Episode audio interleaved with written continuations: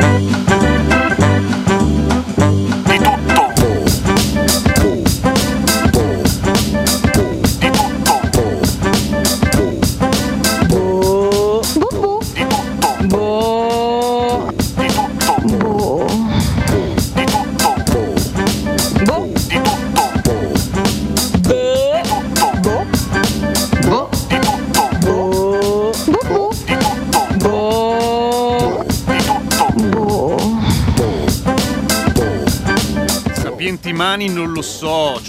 diceva la, la- la- l'armadilla, visto che così è stata, si- è definita giustamente la nostra Cecilia. E tutto, tutto bene da quelle parti? Tutto a posto? Aspetta, ci sei? Io ci sono, voi ci siete? Gra- grandissimo, grandissimo. Ehm, no, mi fa ridere questa cosa che si- siamo, mh, cioè di fatto, siamo tutti a casa. Cioè, adesso ci colleghiamo con Marco Schiaffino. Tu sei a casa e io sono a casa perché porca miseria, è tornato il grande momento della quarantena. Olè! Vabbè, vabbè, ma noi la radio lo facciamo lo Che stesso che ce ne dramma. freghiamo. Ma sì, ma andiamo avanti. L'importante è la salute. Ah no, un momento. No, no, io sto bene, siamo tutti Tutto bene. a posto comunque. Sì, sì, Ah, ok. c'è solo un nano di 7 anni asintomatico per fortuna, che ovviamente comporta che ci si blindi a casa. Vabbè, niente, non importa, cosa facciamo? Andiamo avanti lo stesso, per cui amen. Ehm, è bello sentirti due volte di fila, anche perché avrai un sacco di cose da raccontare, immagino. Oltretutto, te e Schiaffino, che mi pare non vi siete mai beccati in onda, è vero? Forse una volta, ma nel lontano 1900. No, scherzo. Per- però tipo Però d'estate. qualche, qualche- Sì, sì, ma qualche mese fa sicuramente sì, abbiamo avuto modo di parlarci, quindi sì. Ok, ok, ok. Ehm, perché siete tu- i, i due techno della, della Sturia qua. Cioè, ah, lui- già, giusto, è vero. Lui, esatto, che parla di tecnologia, super informatico, super eh, acculturato. Sì, io in realtà rispetto a lui faccio, sono un po' una pippa, però ecco, volentieri. Vabbè, ma fate, fate anche cose Parliamone, diverse, voglio dire, no? Sì, sì, sì, per vie traverse, sì. Fa- Fate robe, fate robe diverse, cioè vi occupate di altre aree, tutto sommato. Ehm, tu invece ci puoi dare un'anticipazione del, del tuo... Sì, allora, sì, diciamo che oggi, dato che eh, ovviamente siamo nel periodo natalizio, per chi non se ne fosse accorto, e quindi come al solito, diciamo, in questo periodo viene sempre un po' fuori una diatriba, mh, lasciatemi dire, un po' storica, no? Quindi un classico della tradizione eh, natalizia e delle feste di Natale, perché che, che riguarda due dolci che tutti iniziamo a mangiare. Ah, quei due? Quei due dolci? eccetera. Quindi dolci, dolci, super classici, tra cui il famoso panettone e il famoso pandoro. Oh, Quindi- e quindi si scateneranno come al solito. Dico questa cosa. la- Allora, vabbè, niente. Però c'è Tu cosa sei? Tu cosa sei? Più team panettone Io o non te lo dico, pandoro? non te lo dico. Ti dico solo che uno dei due è Sì? chiaramente più di destra e l'altro è chiaramente più di sinistra. Poi Ma non è vero, Sì, ma sì, come sì. fai a dire che uno è, è di così, destra e l'altro è di è così, sinistra? ma non ti dico quale, per cui ve- vedi Ma tu. perché uno viene impastato con la mano destra e l'altro viene impastato con la mano sinistra?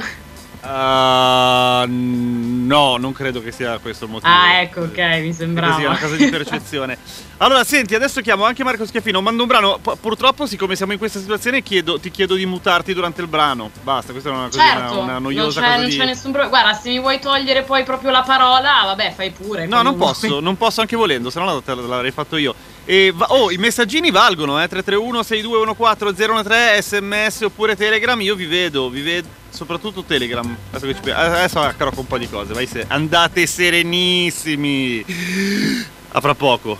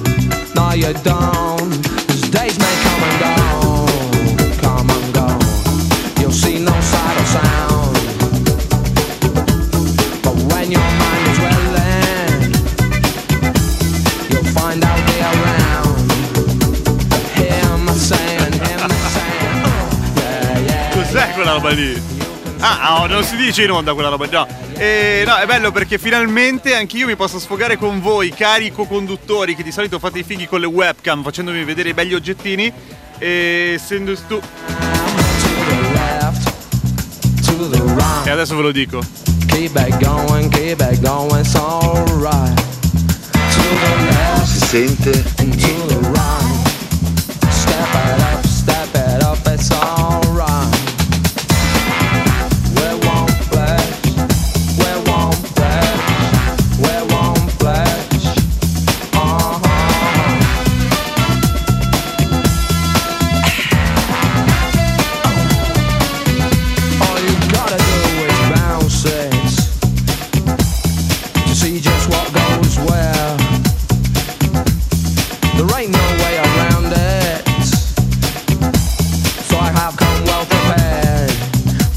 I'm in you from the outset,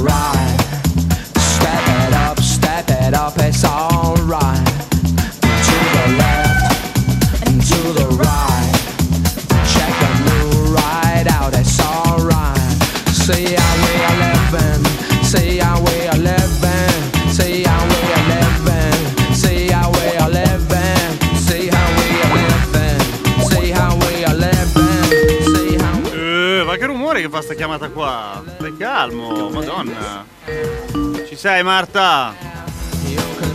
Marta ci sei? Eccoci, io ci sono. Oh, aspetta un attimo, eh.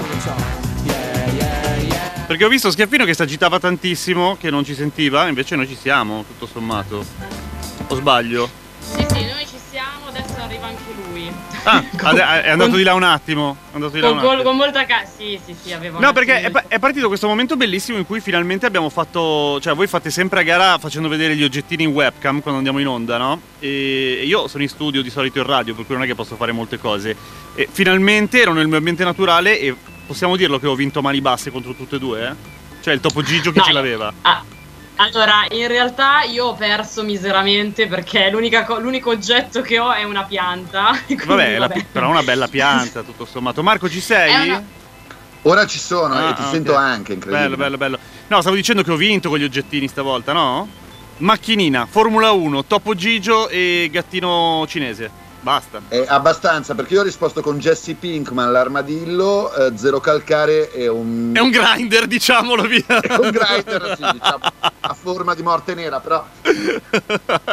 che persona seria. Va bene, senti, allora oggi eh, abbiamo un tema in sospeso dall'altra volta che secondo me è fighissimo. Abbiamo parlato, anzi abbiamo depresso, se vuoi, tutti gli utenti Apple raccontando in quanto in verità anche loro eh, sono, possono essere vittima dei... un po' del pregiudizio, è vero, eh, ma soprattutto, de- ma soprattutto dei, dei virus, no?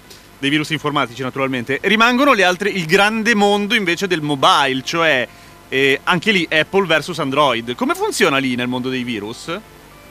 Allora, eh, io fa- faccio spoiler, secondo me alla fine è un pareggio. Ah sì, eh? Sì, allora dipende di che morte vuoi morire. Eh, allora, pa- partiamo da Android. Tipo nessuna esiste? Nessuna in che senso? Di che morte vuoi morire? Nessuna, cioè vorrei non avere dei No, virus. no, no, assolutamente no, naturalmente. Ah, cioè, Eh, devi eh, scegliere, di- scegli il tuo destino. Scegli il tuo destino, pillola rossa, pillola blu. Eh, allora, la pillola rossa possiamo dire che sia Android, eh, che è un sistema eh, perlomeno nominalmente open source. Eh, questa roba eh, uno dice figo è open source, sì, però open source è fatto da Google, quindi già è un livello di open source eh, È un semi open source, diciamo. semi open source eh, perché è, è stata un po' una furbata di Google sta roba qua. Eh, a livello di sicurezza e di eh, malware, eh, scusa, intanto ho delle notizie. No, poi, poi se volete facciamo un siparietto della tragedia che sto vivendo in questi minuti. Certo, Eh, perché no? D'altra parte, cioè, stiamo giocando più a carte scoperte così, siamo tutti e tre a casa a fare la radio, fai tu. Sì, no, allora considera che in pratica il mio socio Mm. eh, che scrive su securityinfo.it con me eh, mi ha detto ma tu oggi hai usato una VPN perché mi risulta una connessione alla tua casella di posta elettronica da New York. Fantastico. Di solito finisce con sì, stavo usando una VPN e quindi figurava che uscissi da New York, ma oggi no. Ah. E guardando i log abbiamo visto anche che c'è una connessione da Osaka e eh, quello sicuramente non ero io. Quindi, vabbè, quindi dopo io dovrò gestire tutta sta roba perché qualcuno probabilmente mi, ha- mi ha hackerato la casella di posta elettronica di un account. Ah, Eh, ok, che be- è bello che tu lo dica. Però sai cos'è? Il vero professionista si vede da queste cose, cioè le cose le, provi su- le prova sulla propria pelle, in diretta. Com'è prendere un virus e quando ti incasino la casella di posta? Così, più o meno così. Esatto, no, è un'esperienza. Poi scriverò un articolo naturalmente su tutto questo, Certo. co- com- come mi hanno sdrumato eh, l'account di posta elettronica di un sito di, securi- di sicurezza informatica, peraltro, che figuraccia. Vabbè. eh, allora dicevamo, no, Android open source bello, eh, una serie di problemi a livello di sicurezza. Primo problema, eh, gli aggiornamenti. Allora, eh, Google ha la versione base, diciamo, adesso la schematizzo un po', eh, di Android. Dopodiché i vari Samsung, Huawei, chi più ne ha più ne metta, hanno la loro versione eh, proprietaria, cioè prendono la base fatta da eh, Google Mhm.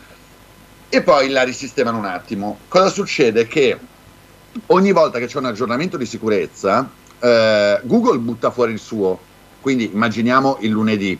Ok. E però se tu hai un Samsung devi aspettare che Samsung prenda Ah, l'aggiornamento è vero, questa roba Google l'avevo già vista, sì, è vero, è vero, è vero. e lo metta nel suo. Sta roba qua significa che ti si apre una finestra in cui i pirati informatici fanno festa. Dicono, Eh. oh, là, il problema era qua. Questo problema, ovviamente, tutti questi ce l'hanno ancora. Approfittiamone, accattatevi il Entrano e ti devastano la vita. Esatto, e questo è il primo problema. Il secondo problema sono i cosiddetti store. Allora c'è Google Play, che è quello ufficiale di Android, Mhm. poi ci sono gli store di tutti i produttori, anche i più scrausi, perché quando uno compra il, Che ne so. lo smartphone pro- prodotto a Castellammare di Stabia, eh, c'è- Che per carità store- ha una lunga tradizione di smartphone e non, cioè, non ce ne vogliate, per carità, belli. Però a Sì, sì, no, volte non tutti verificatissimi. però hai quello store lì Sì. e quindi puoi scaricare le app anche da lì e quindi devi sperare che a Castellammare di Stabia eh, abbiano della gente che controlla se ci sono dei virus dentro le app che mettono nel loro store ma dulcis in fundo tu puoi eh, scaricare le APK cioè eh, i file di installazione delle app da qualsiasi fonte qual è il risultato? Che se un infame pirata informatico ti manda un link dicendo oh guarda che bello, clicca qui per eh, vedere cosa sta facendo l'Inter oggi, tu fai click eh, e Boh. ti installa eh, il malware. Allora, sta roba qua è un problema oggettivamente. Direi di sì a occhio e croce. Tanto più che Google Play, che è quello ufficiale di Google, è un, eh, lo dico con un termine tecnico che si usa tra noi esperti di informatica, un fottuto colabrodo, Ok. cioè una fogna a quel posto. Cioè, adesso che ci entra Eh, chiunque. Allora, No, io nel sono amico di senso- quello là. Devo mettere una bomba. Cioè che se io avessi un euro per eh, ogni volta che si sono ritrovate decine di app infette in Google Play, adesso avrei un microfono molto più bello del tuo davanti. Ok. Ah, quindi il fatto di sentirsi super sicuri quando sei su Google Play è un po' una. No, anche no, perché non- ho capito, sono distratti. Fra l'altro Google Play ha Quindi un arriverà un di- sacco di roba ogni giorno, però. Cioè, Sì, ma- ogni produttore di software, almeno per, per Android, lo deve postare lì. Cui- Esatto. Mm. Tra l'altro ci mettono anche un tot di giorni per validare e per poi pubblicare in realtà anche la tua app, capito, sullo store. Quindi in realtà passa anche del tempo prima che, che Google di turno o Certo. Apple di turno ti validi poi alla fine la- l'app sullo store. E tu, Marta, lo sai perché probabilmente avrai più volte partecipato a questo processo qua col lavoro, no? Esatto, sì, Sì, sì, Ah, Marta, ok, no, ho capito Marco. Io No, dico no. no, io no, assolutamente no. lei. No, la Marta sì, che di software ne fa a pacchi. Io non li creo, però diciamo Sì. che... Ma eh, nemmeno li Di distruggi, che è già qualcosa. esatto, esatto.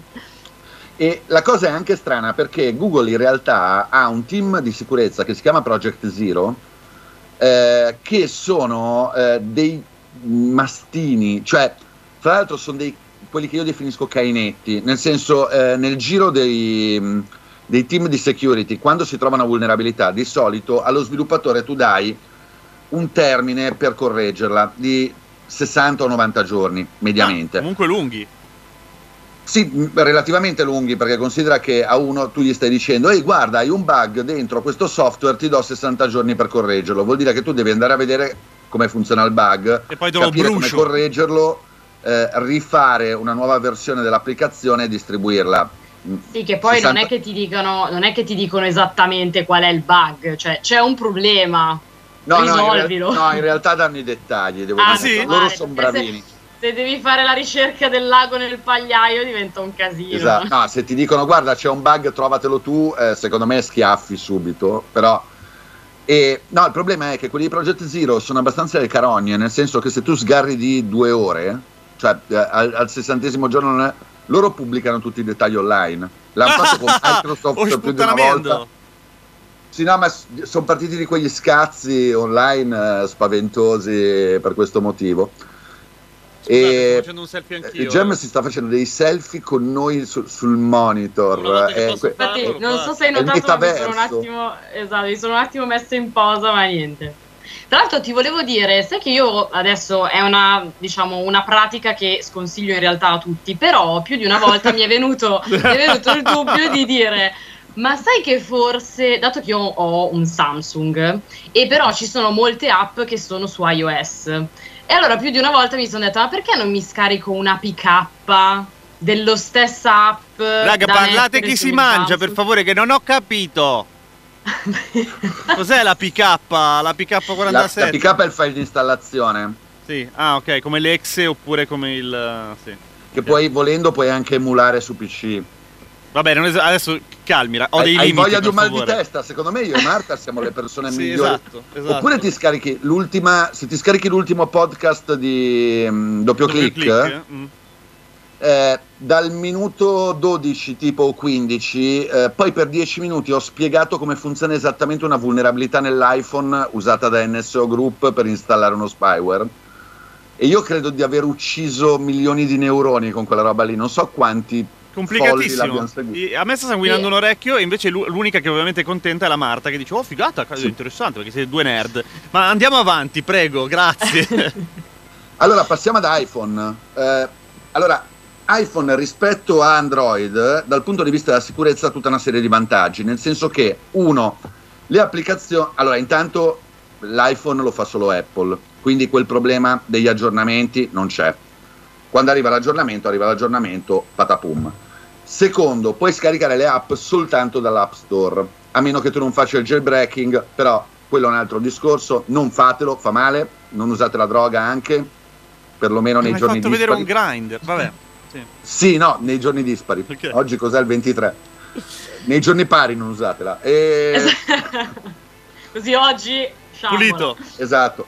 Quindi eh, diciamo che da quel punto di vista Apple ha eh, gli aggiornamenti più puntuali rispetto ad Android, eh, non hai la sbatta ehm, di avere vari store, non hai il problema che se ti arriva un link e lo apri ti puoi installare un'applicazione perché se non è quella di, App Sto- di Apple Store puppa.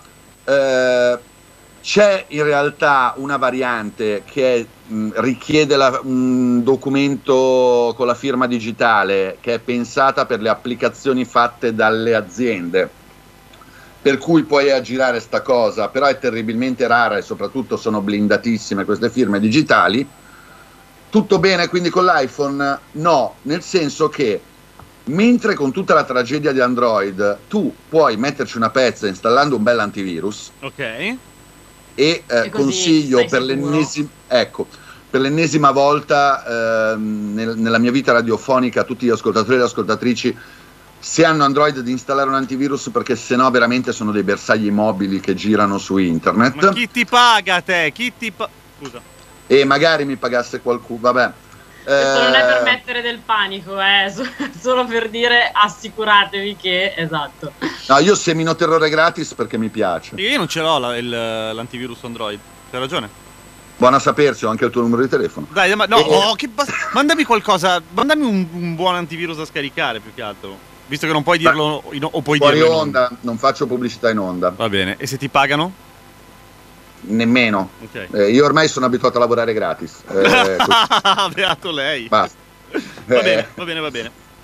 Ecco, invece, eh, se hai l'iPhone, eh, te devi fidare di Apple perché sull'iPhone l'antivirus non lo puoi installare. Ok.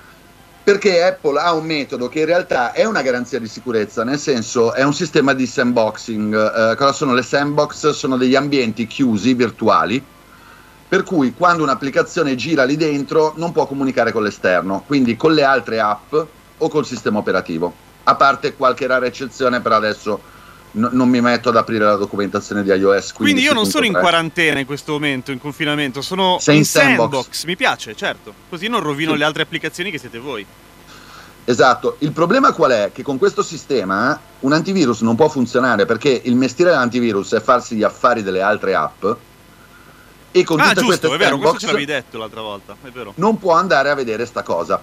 E quindi o eh, diciamo che ci sono due opzioni, eh, o si entra nella giungla di Android e ci si tutela con un antivirus o ci si affida a mamma Apple sperando che a un certo punto non sbrocchino quelli che fanno i controlli. Tra l'altro, se Marta ha sottoposto delle, delle app all'App Store, ha presente che eh, è un calvario che in confronto la Divina Commedia fa ridere. Io- io Disastro cogli- totale, eh? È verissimo, è verissimo. No, no, no, ma penso che sia così. Vabbè, non è solo per me, ma è così per tutti, penso. Vabbè, perché ti fanno le pulci anche su delle cose che non sono tecniche. Cioè, tipo, eh, secondo me lo stile grafico non è abbastanza bello. Esatto. Sì, sì, sì, si attaccano alla qualunque. Ah, deve essere Quindi- bello anche. Sì, perché loro hanno sta roba che siccome è Apple, allora deve essere bello, deve li essere sbatti, tutto figo. però. Ma e se tu gli fai una roba brutta, gli roba. rovini tutto il mood. Capisci? Ehm, Che palle. Quella roba lì. Vabbè, ok, ok, ok. Cioè, è un po' come i locali esclusivi che devi avere, devi avere scarpa- la scarpa giusta. sì, È quello. Io sono in lista. Diciamo, eh. diciamo anche l'outfit, eh, cioè, non è che è solo la scarpa che ti, Sì, ti salva sì, sì, eh, hai ragione, dall'ingresso. hai ragione, hai ragione. È che di solito quello è il filtro più difficile, la scarpa, perché vestirsi un po' elegantini ci vuole poco, ma eh, la, la scarpa elegante vuol dire che c'hai proprio le intenzioni. Secondo me Gem è come me che io ho un paio di Adidas per l'estate e un paio di anfibi per l'inverno, punto. Ma no, sai che invecchiando sono diventato un po' più... Poi vabbè, con... Cioè, suonando con gli elegantissimi, che effettivamente siamo eleganti, ovviamente Ah, un paio di scarpe, almeno un paio di scarpe eleganti ce le devo avere. Vabbè, ma scusa, e, e quindi non se ne esce fondamentalmente, cioè non, non esiste l'antivirus per, eh, per iOS, Mhm. non esiste. No, non c'è. Cioè Eh, loro ti sono dei- dicono fidati. Eh, ci sono dei programmi di sicurezza che fanno delle cose, Mm? ma non possono individuare un malware perché gli, gli è proibito Ma perché il market, cioè la comunicazione di quell'azienda lì della mela ha sempre puntato un po' a se non parli delle cose brutte, le cose brutte non esistono, mi pare di capire. O no? Ma allora loro hanno un po' quella roba lì, tipo eh, del tu fidati e fai le cose come ti diciamo noi, che Andrà è il motivo per bene. cui. Eh? Andrà tutto bene.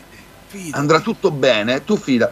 Allora che eh, su certe cose va bene, allora io faccio outing molto serenamente, eh, io ho un iPhone, Mhm. perché- ma banalmente perché scrivendo di cyber security ho- av- avrei, cioè con Android non aprirei più un link ma nemmeno a pagare oro. Ah, quindi è, è vero che nel caso, però nel, nel caso dei- degli smartphone allora Apple è più sicura a tutti gli effetti. Sì, tendenzialmente. Questa cosa mi spezza eh, il cuore, sì. però vabbè. Poi eh, c'è il problema di quelli bravi, bravi, bravi che ti fregano, tipo ehm, NSO Group, che è quella società israeliana che vende spyware ai governi, che è rimasta celebre perché l'ultimo spyware che ha realizzato, e qua rimando ancora al podcast di doppio clic in cui spiego come funziona, è addirittura un, eh, facevano un attacco zero click, cioè eh, non c'è bisogno che tu apra un allegato, non c'è bisogno che tu apra un link. Cioè, basta che tu, infettano si- tu direttamente. esista. Sì, cioè eh, se avete un'ora di tempo vi spiego anche come funziona l'attacco, però... Abbiamo tre eh, minuti e credo. mezzo. 20 minuti e mezzo? No, no, tre e mezzo prima della pubblicità. Ah no, ok, no, tre minuti e mezzo riesco a fare solo l'inizio perché è una roba pazzesca in cui mandano un PDF camuffato da GIF con un codec di compressione che esegue un codice, crea un piccolo sistema operativo nella memoria del- dello smartphone che scarica e installa lo spyware. Questo è il riassunto. Mamma mia. No, però La si è capito, versione cioè. estesa sul- sulla- sull'app di Radio Pop. Ok, grazie, grazie. che non ha virus, tra l'altro, credo. No, non ce li ha, scherzo. Speriamo, No, speriamo. dai, no, non ce li ha, non ce li ha. Eh, ok, e quindi beh, un po' come con l'altra puntata, Marco, finiamo con questa grande verità, cioè siamo tutti fregati. Sì, ma dal punto di vista della cyber security siamo sempre tutti fregati. Cioè, allora, se hai visto la serenità con cui io prima ho detto, eh, esatto, eh, per, per chi non ci vede, cioè tutti a parte io e Marta, eh, c'era un'immagine biohazard Sì, sì, sì. E quello quando, mostrata. quando fai un tampone hai il sacchettino con scritto Biohazard che fa, fa molto zombie. Poi... Sì, a me non l'ha dato. Vabbè, Eh, domani lo chiedo che devo farne uno. vai. Così. E- no, però la Un cyber souvenir. security è questo. Io quando faccio i corsi di formazione eh, e a un certo punto dico guardate, dovete sempre verificare chi vi sta mandando un messaggio con un link o un allegato per vedere se è qualcuno di conosciuto. eh. E poi glielo dico, gli dico, però guardate, io faccio giornalista, eh, non è che posso conoscere tutti gli uffici stampa del pianeta Vabbè, E- sì. quindi io sta roba non la faccio. Eh, apro e spero. È chiaro che il mio computer è abbastanza blindato. Mm, antivirus sempre attivo, tutte que- quelle buone pratiche che Luci si accese anche di giorno. Pensa che recentemente, pensa che recentemente anche la- l'azienda per cui lavoro ci ha fatto fare appunto un corso di cyber security, proprio perché... E non a hanno chiamato queste- Marco, evidentemente. esatto. Peccato. Proprio perché ti dicono attenzione, non ha- cioè sai c'è il phishing, come si chiama? Il, Sì. eh, esatto, Phishing, l'email spear phishing. le back, tutto. Insomma, tutte- tutta questa- tutto questo calderone di cose che ovviamente se poi ti capita nel PC aziendale che magari ha anche all'interno dei segreti di, eh, non lo so, anche di progetti Vabbè, nuovi, certo, eccetera, e finiscono nelle mani sbagliate, è addio, addio prodotto nuovo, per esempio, che, che può vendere tantissimo, no? Quindi anche a noi ci hanno fatto fare questo corso, poi effettivamente le buone pratiche del non aprire quell'email specifica perché magari appunto eh, è firmata dal direttore megagalattico, ma poi in realtà ti infetta con un caspita di link o un caspita di allegato e quindi insomma prima di aprire queste mail, esatto, prima di aprire queste mail c'è sempre un controllo che, che va fatto a campione, diciamo, però difficile eh, non, non caderci. Mi piacerebbe capire un giorno, non qua ovviamente, non in 20 secondi che abbiamo, però sarebbe bello da affrontare un giorno con magari un avvocato del lavoro, eccetera, come funziona in questi casi, cioè se il dipendente infetta per sbaglio eh, il server dell'azienda, se è considerato colpevole a livello legale oppure no. Perché, Ma se- sai che penso? Eh, smetto i panni dell'esperto di informatica, rimetto i panni del giurista. Ah, di- giusto, giusto. Eh, cavolo, ce l'abbiamo fa. il giurista, è vero, me l'ho dimenticato, scusami. No, direi di no, nel senso che è una vittima, eh, Eh, anche lui. vittima, ok. Eh, a, a meno che non ci sia proprio un- Il dolo dimostrabile. cioè una roba tipo che è arrivata un'email con scritto ciao sono un pirata informatico clicca qui per far rispettare la tua azienda allora Ti in va di rischiare? forse Va bene, va bene, va bene. Senti Marco, ti ringrazio molto, grazie mille. Infatti ti, ti ringrazio molto, virgola, e poi grazie mille, che è la dimostrazione di quello che sta per... È molto tautologico questa frase. E mh, pubblicità, e poi torniamo con la seconda parte di tutto un boh. Tu sei libero.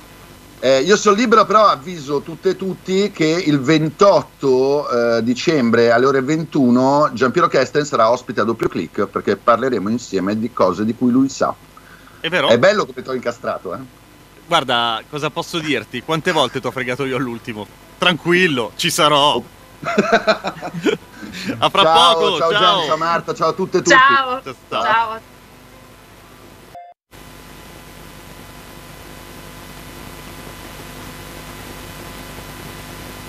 E siamo qua di nuovo, cioè un attimo, capito? Tu dici vado in pubblicità chissà per quanto tempo, invece, invece siamo qua. Ah, invece siamo, siamo già qui, incredibile, mi hai fatto una... Ti Eh, fatto non me l'aspettavo. lo scherzone, ti ho fatto.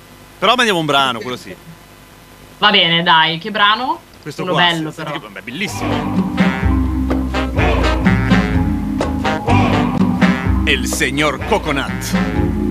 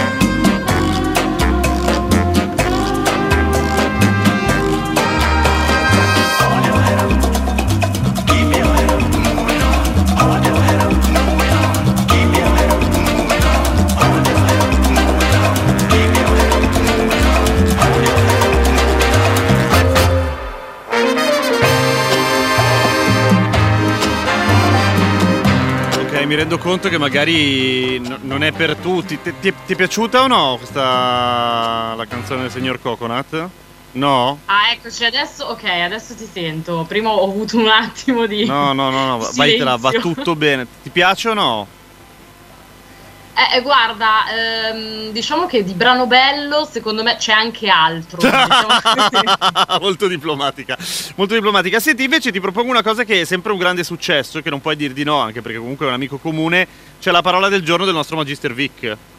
Oh, via, certo. La sentiamo? Sentiamola, sentiamola, sentiamola. Dovrebbe fare una cosa tipo così. Eh, aspetta, eh. E la parola era kermesse. Kermesse. Kermesse, parola che evidenzia un clamoroso pregiudizio verso la lingua francese. In genere si pensa che un sostantivo francese rimandi a qualcosa di raffinato, elegante, elevato. Quindi si abbonda di gallicismi senza in realtà indagare a fondo il senso dei termini usati. Kermesse è proprio uno di questi. Abitualmente lo si usa per indicare grandi manifestazioni pubbliche, contrassegnate da investimenti economici elevati, grande afflusso di gente e notevole richiamo nazionale e internazionale. Vi incuriosirà a sapere che si tratta invece della festa della parrocchia. Sì, sì, proprio quella cosa lì, tipo la festa dell'oratorio per la comunione, per la cresima. Una roba che ha luogo abitualmente e che di certo non ha un particolare richiamo al di fuori del quartiere, del rione o del paesino in cui si svolge. La parola nasce addirittura in ambito fiammingo e indica la festa patronale, anch'essa non dotata di un particolare appeal a livello internazionale. Quante volte invece l'abbiamo sentita applicata a manifestazioni di moda, di design, addirittura sono scomodate le elezioni, la kermesse elettorale. Insomma, un'esagerazione, favorita dal presunto bel suono della parola, un'eufonia ingannevole e fallace che fa sembrare colti e raffinati, e colte e raffinate, ma nasconde in sostanza una buona dose di superficialità nell'uso del sostantivo. Quindi la kermesse sembra una figata, ma è una grande festa della parrocchia. Guarda, sai, sai che mi sento come la- l'alunno che non ha sentito niente? Ah, della- perché non, tu non lo senti dentro. lezione. Ah, che carino. E, no, niente, non te lo dico adesso perché gli ascoltatori l'hanno appena sentito, ora faccio un riassunto e, ti- e ti e li annoio tutti.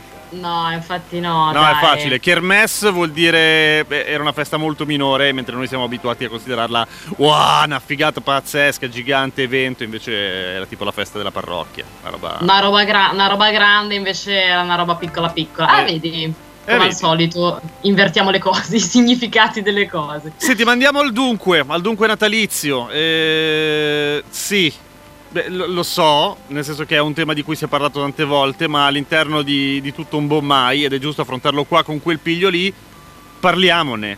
Allora, Dai, uno è dai, di dai, destra, l'altro è di sinistra, io non dico quale, secondo me si capisce. Eh, panettone Pandoro, vai.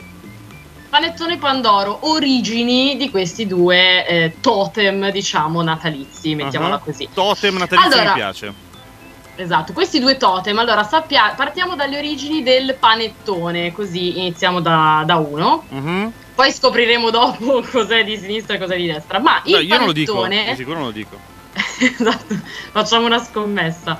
Ehm, allora, la leggenda, anzi, in realtà nella storia del panettone ehm, ci sono più di una leggenda. Infatti, sono ben tre le storie che eh, sono a cavallo tra il vero e il verosimile, che narrano appunto la nascita di Sua Maestà il panettone. E forse qua- nessuna di queste è vera a questo punto, perché se iniziano ad esserci tre versioni diverse, capisci che. Ma andiamo a vedere. Ma andiamo a vedere. Allora, partendo con ordine, trasferiamoci prima di tutto alla corte di Ludovico Maria Sforza, noto come Ludovico il Moro, signore di Milano, e ci troviamo quindi nell'anno 1495. Siamo alla vigilia di Natale, quindi Sam Key, cioè anche noi più o meno ci siamo. La corte dovete immaginarvela tutta radunata attorno a colossali tavoloni, ok, Mhm. per festeggiare con il lauto pasto la vigilia appunto di Natale. Eh, doveva essere una cena quindi molto importante anche con ospiti illustri, quindi immaginatevi per esempio, non so, di avere anche a cena un Alessandro Borghese di turno. Allora capite bene che data la solennità della cena, oltre ad avere un po' di ansietta, eh, insomma che, che avete, tutte le cucine sono impegnate nella preparazione di tutti i diversi piatti Certo. e c'è anche grande, grande ansia perché uno dice: Caspita, il piatto deve riscuotere molto successo, altrimenti siamo fregati. Ecco, diciamo che tutto il banchetto fina liscio, ok? Tutto finché- bene, tutti contenti, bella, posso averne ancora, che figata, ah, complimenti allo chef e si arriva al momento del dolce, tipo? Esatto, si arriva al momento del dolce e, e lì arriva il patatrack. Perché Babam! Il, il patatrack è che il capocuoco a un certo punto chiede a un giovine, un giovine di nome Tony, che era lo sguattero di 12 anni, che, che era lì. Poverino, è lavoro minorile, porca miseria, ma di brutto minorile. Assolutamente sì, e gli dice: Guarda, ascolta, Tony, eh, mi puoi controllare la cottura di queste grandi ciambelle eh, che stanno in forno? E Mhm. Tony dice: Ma assolutamente sì, ma ci penso Ci io. penso io, va vai Ci io. tranquillo. guarda caso è proprio a questo punto che va tutto storto, perché il povero Tony, stanco dopo giorni di intenso lavoro, Pure, cioè pure sfruttato, cioè già lavorava e pure Pure. la- lo faceva lavorare pure tanto. Sfruttato fino alla fine, cosa fa? Eh, si appisola, dorme, No, Tato, c'ha 12 anni, poverino. poveri- si mette a dormire pochi minuti, ma quei pochi minuti sono decisivi per mandare in fumo tutte le ciambelle. Svam.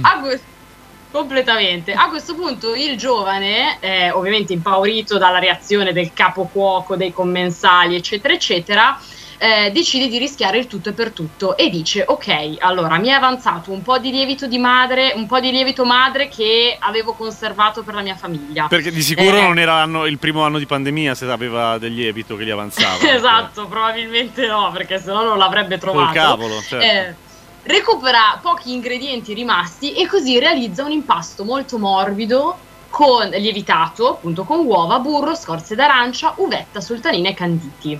Una volta portato il dolce in tavola, tutti rimangono estasiati e il duca a questo punto si complimenta con il capo cuoco, il quale però non rivela che a prepararlo è stato il piccolo grande Tony, lo sguattero. Ok. Ma ovviamente le bugie, si sa, hanno le gambe corte, infatti poi a Milano si diffonde la verità. E quindi sulla bocca di tutti eh, si dice che eh, il dolce servito al duca viene chiamato come el pan de Tony, E il panettoni, che è un attimo che diventa il panettoni. Che mi diventa panettoni, esatto, panettone. Ed eccolo qua. Quindi questa era la primissima leggenda del, del nostro amico Tony. Il secondo racconto invece è relativo alla nascita sempre del, del panettone, è sempre contemporaneo e quindi rimaniamo in tavola con eh, Ludovico il Moro. Però questa storia è più simile a eh, Romeo e Giulietta finita bene. In che senso? Quindi, nel senso che ehm, un certo Ughetto, giovane figlio di Giacomo Atellani, Mhm. si era perdutamente innamorato di questa Adalgisa, figlia di un vicino fornaio. Ma date ovviamente le umilissime condizioni della famiglia della giovane e anche la pessima reputazione del forno, Ma per- perché? di Eh, perché purtroppo, poverina, vivevano in miseria. E Era un forno di avevano- quelli un po' così, un po' che manteneva degli standard igienici bassissimi. Sì, sai tipo. quelli che aperti, magari non so, anche fino a tardi. Sai che stavo ma- per dirlo, poi ho detto no, non lo dico che magari c'è qualcuno all'ascolto. Ovviamente si scherza, non prendete, prendetelo con le pinze. Comunque diciamo che questa Adalgisa purtroppo appunto aveva delle, delle origini, purtroppo, purtroppo perché ovviamente si erano messi di mezzo quella famiglia degli Atellani che invece non volevano assolutamente che il figlio sposasse, diciamo, eh, si sposasse con una famiglia mh, meno abbiente della loro. E quindi per risolvere la situazione Ughetto cosa fa? Si fa assumere come garzone di bottega dal Ah, fornaio. capito, l'insider, subito. Esatto, si introduce e Stum, quindi stum, inizia ad stum, aiutare il futuro suocero. E inizia a pensare come migliorare il pane e inizia ad aggiungere burro. Quindi potremmo, potremmo dire che lo intorta. Ah, Mamma mia, sei proprio sempre più simpatico Sì, sì. sotto le feste. sempre più dead joke. No, ma poi figurati, cioè, sei a casa, ovvio che i dead joke ti vengono ancora più forti qua, no? Cui, eh. Esatto. A questo punto, ovviamente, come potete immaginare, il successo fu strepitoso, tanto che poi iniziò fuori dal forno a- ad esserci una coda incredibile, no? Perché si era sparsa la voce di questo pane tutto candito, eccetera, e quindi tutti andavano a- a- da, da questo fornaio a prendere, a prendere il panettone. E indovinate come andò a finire tra Ughetto e Adalgisa? Beh, eh, si sposarono e vissero tutti felici e contenti. Allora, va bene, mi piace. Ovviamente non daremo la soluzione a riguardo. Quindi il panettone è nato da, eh, dal popolo, da un, un giovane operaio che cerca in qualche modo, da un errore, dal cercare di comunque lottare. Il, pan- il- il Pandoro invece è nato da un tentativo di scalata sociale, gente che cerca di diventare ricca e fighetta. Ok, va bene. Eh no, no, guarda che questo se... Ah, poi, guarda che attenzione perché qui parliamo sempre di panettone, eh, perché il Ah, scusami, anche è questo era panettone. dopo. Scusami, hai ragione, mi sono Certo, confuso come un sì, sì. cretino. È vero. Panettone, questo Ma scusami, perché ovviamente il panettone quindi- ha tre leggende. Tre queste erano le prime due. Ma scusami un attimo, ma quindi eh, anche la provenienza geografica è messa in discussione? La provenienza geografica, eh, ovviamente, del panettone, sempre, adesso non iniziamo a dire cos'è, ma sempre di Milano. Sempre eh, Milano qui, rimane, cioè, ok, a posto. No, non ci spostiamo da Milano, Allora ragazzi. siamo a non osate spostare.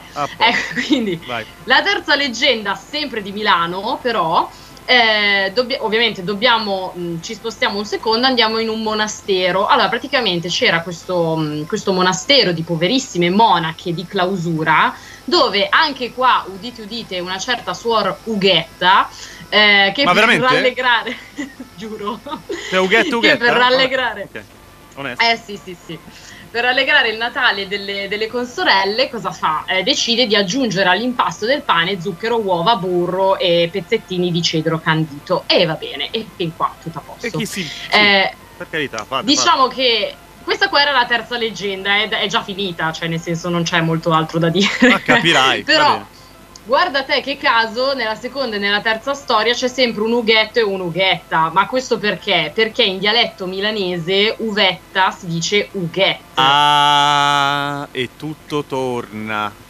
E tutto tutto torna, e tutto torna. Ma quindi se queste tre storie, queste tre leggende, mh, diciamo, non, se- mh, a vostra personalissima opinione non sono così veritiere, eh, possiamo passare invece a quello che ci ha detto e ci ha tramandato Pietro Verri nella sua storia di Milano. Quel Verri lì? ci dice? Quel Verri lì ci dice che lui riporta che anticamente a Milano si celebrava il Natale con la cerimonia del ceppo, cioè cosa significa?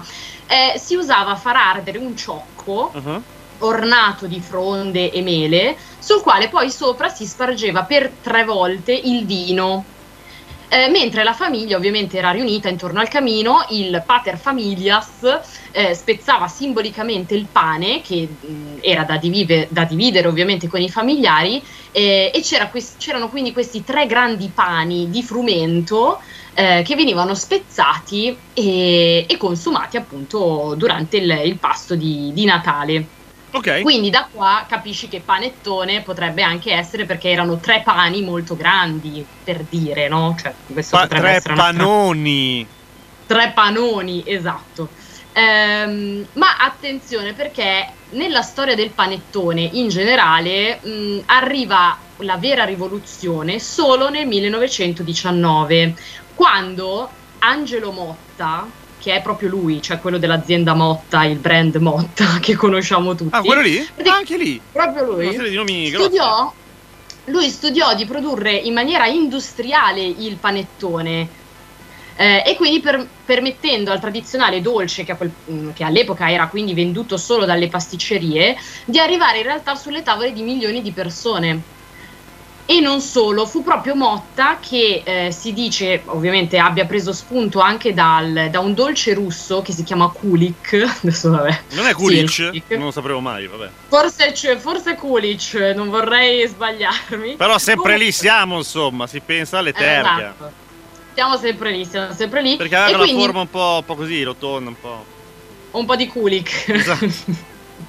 un po' a forma di Kulik o Kulic. E quindi niente, Motta cosa ha fatto? Ha aggiunto un po' di lievito anche lui, ha aggiunto un po' di burro, come se non ce ne fosse già abbastanza, e ha introdotto anche l'anello di carta che noi troviamo sempre in fondo nella, nella forma del panettone. Quindi effettivamente è stato proprio Angelo Motta a rendere il panettone come tutti noi lo conosciamo oggi. Quindi questo, eh, grazie Motta, grazie Motta. Ma cosa- cos'è? Eh. Ma sembra lo sponsor così. Grazie Motta, fateci arrivare dei panettoni tanti. Così. Magari, Eh. magari. Ma passiamo ora al Pandoro, Oh. perché ovviamente non è che possiamo parlare solo del panettone. No, Ok. anzi, facciamo una cosa, visto che secondo me è anche giusto staccare eh, da un punto di vista, bisogna allontanarsi emotivamente, perché sono cose che coinvolgono. Facciamo una piccola pausa, eh?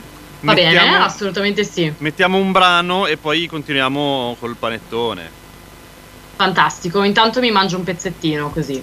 Ok, va bene, va bene, va bene. Però no, niente di troppo. Stavo pensando. mm, no, roba morbida. roba morbida.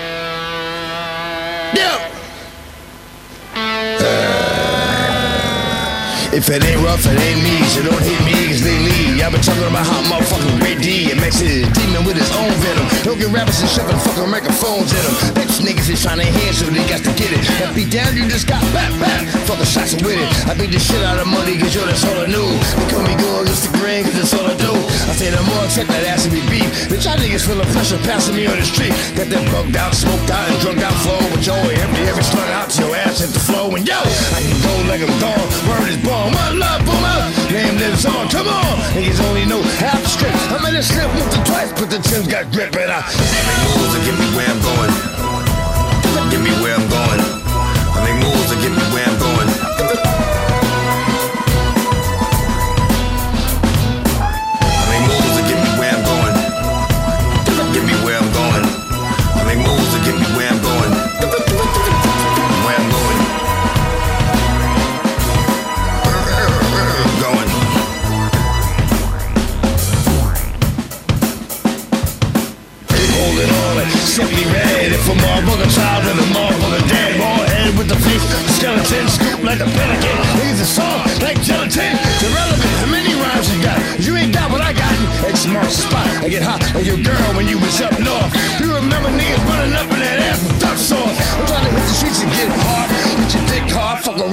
Shit split apart.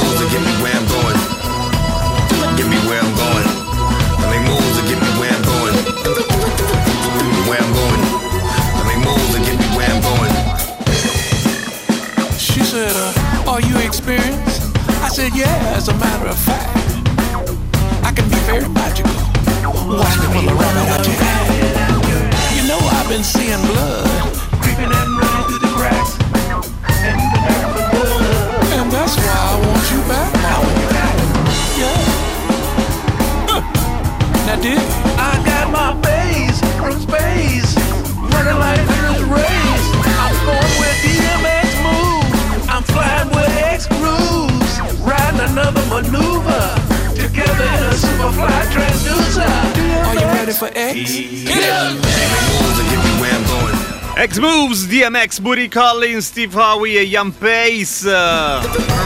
Che roba bizzarra. Intanto ehm, sa- saluto Nicolò Vecchia che ci sta ascoltando, che è forse la migliore e la, pers- e la peggiore al contempo persona eh, alla quale raccontare cose di pasticceria. Te lo dico non per metterti l'ansia, però ne stavo una cifra e quindi ti tiene d'occhio, cara Marta. Ah, sì, adesso mi sento come il garzullo Tony che deve mettersi. Vabbè, lui è diventato famoso. mettila così. Comunque, il, il- il suggerimento, cioè il suggerimento, vuol dire il, il- dato che arriva da Nicolò è anello di carta, si dice pirottino, è vero, quella roba lì si chiama pirottino. Ah, certo, certo. Vabbè, i termini tecnici adesso, Eh, ragazzi. Tu sei ingegnere, mica. Ingegnera, però nell'animo. Nell'animo, fatto- tra l'altro. Di fatto poca Non lo so, però sai che a me piace raccontare che lo sei. Sì, Ma mi fa sempre piacere eh, spacciarmi anche se non lo sono. Comunque, Vai, vai. Allora, torniamo invece a noi. Eh, ci siamo lasciati, quindi ci lasciamo la storia del panettone, eh, del pan de Tony alle spalle e torniamo a parlare questa volta del, eh, del suo rivale, ovvero il Pandoro. Sì, Eccoci qua. rivale. Quindi, beh, è un rivale mica da ridere. Eh. Sì, eh? Comunque, quindi diciamo l'unica certezza del Pandoro è che eh, è nato a Verona. Quindi quando eh, eh, diciamo è nato a Verona quando il pasticcere e anche qua udite udite Il signor Pandoro, no? eh, no, ma ci siamo, ma siamo lì, siamo lì. Il signor Domenico Melegatti, e Ah! secondo me il nome ti dice un po' qualcosa. Un paio. Quando mai, esatto, che eh, diciamo anche lui, ehm, lui cosa fece? Ottenne da parte del Ministero di Agricoltura e Commercio del Regno d'Italia Mm? eh, il brevetto per un dolce natalizio. Olè. Eh, quando accade questo? Accadde nel 14 ottobre del 1884.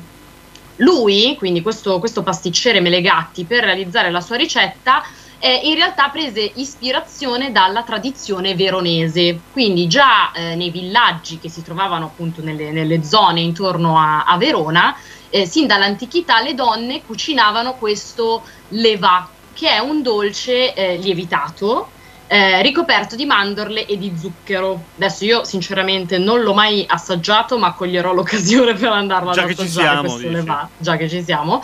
E quindi niente, Melegatti cosa fa? Eh, utilizza la stessa ricetta, quindi inizia con, con questa ricetta del levà, aggiunge anche qua uova, burro, eccetera, eccetera, ma elimina la copertura per rendere, diciamo, tutto l'intero impasto molto soffice e molto morbido. Ah, ok. Eh, e, da lì, e da lì è nato il Pandoro, eh, quindi questa è la, la ricetta del Pandoro proprio ufficiale del Melegatti. Eh, la forma invece a stella eh, venne realizzata invece da un tale Angelo Dall'Oca Bianca, che è un pittore. strano, Ah, quindi è come un, l'altro. ok, sì, sì, sì, un- un grosso- una grossa firma al servizio dell'industria.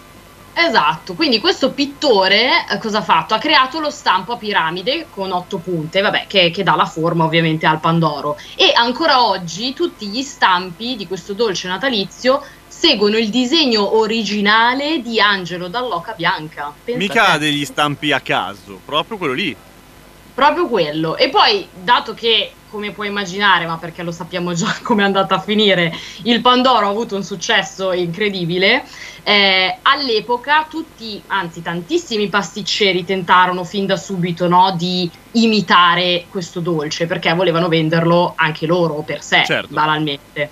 Eh, nessuno però riusciva a, diciamo, a, a renderlo uguale. Perché c'era a l'ingrediente segreto anche lì. C'era l'ingrediente È vero? segreto, Ah, ah. esattamente. E che cos'era non si sa perché è segreto. Eh, non si sa. In realtà poi eh, cosa ha fatto questo Melegatti? Dato che tutti cercavano di imitarlo senza riuscirci, a quel punto ha detto, ah, sapete che c'è? Vi sfido.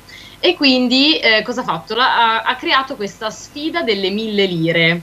Eh, quindi lo stesso Melegatti decise di mettere in palio mille lire, che per l'epoca vabbè, era veramente un, tesoro, cioè quindi eh, come dire un milione di, di euro no? per l'epoca. E lui cosa dice? Per pre- premiamo l'imitatore che azzecca la ricetta del Pandoro. Abbiamo 30 secondi. Qualcuno ci riuscì? Assolutamente no, non ci riesce mai nessuno. molto bene, molto bene. Ehm, g- grazie cara Marta, grazie. E tra Ma l'altro, grazie a te. mentre raccontavi questa cosa e hai detto che il Pandoro ha 8 punte, mi sono reso conto che non avrei mai saputo rispondere alla domanda di quante punte ha il Pandoro. È una di quelle cose che se non te lo dicono non ci fai caso. Ha delle punte. Adesso, e otto. adesso provate tutti a contarle per vedere se effettivamente ce ne ha otto oppure Presto, tutti a casa a contare le punte del Pandoro. E un, un bacio cara e un saluto a tutte voi e tutti voi ascoltatrici e ascoltatori per, per l'ascolto e per la compagnia. Ciao a Ciao, tutti! ciao a tutti! Ciao ciao, vi lasciamo in compagnia della GR, poi il resto della programmazione, Facchini, Gattuso, quelle cose lì. Ciao!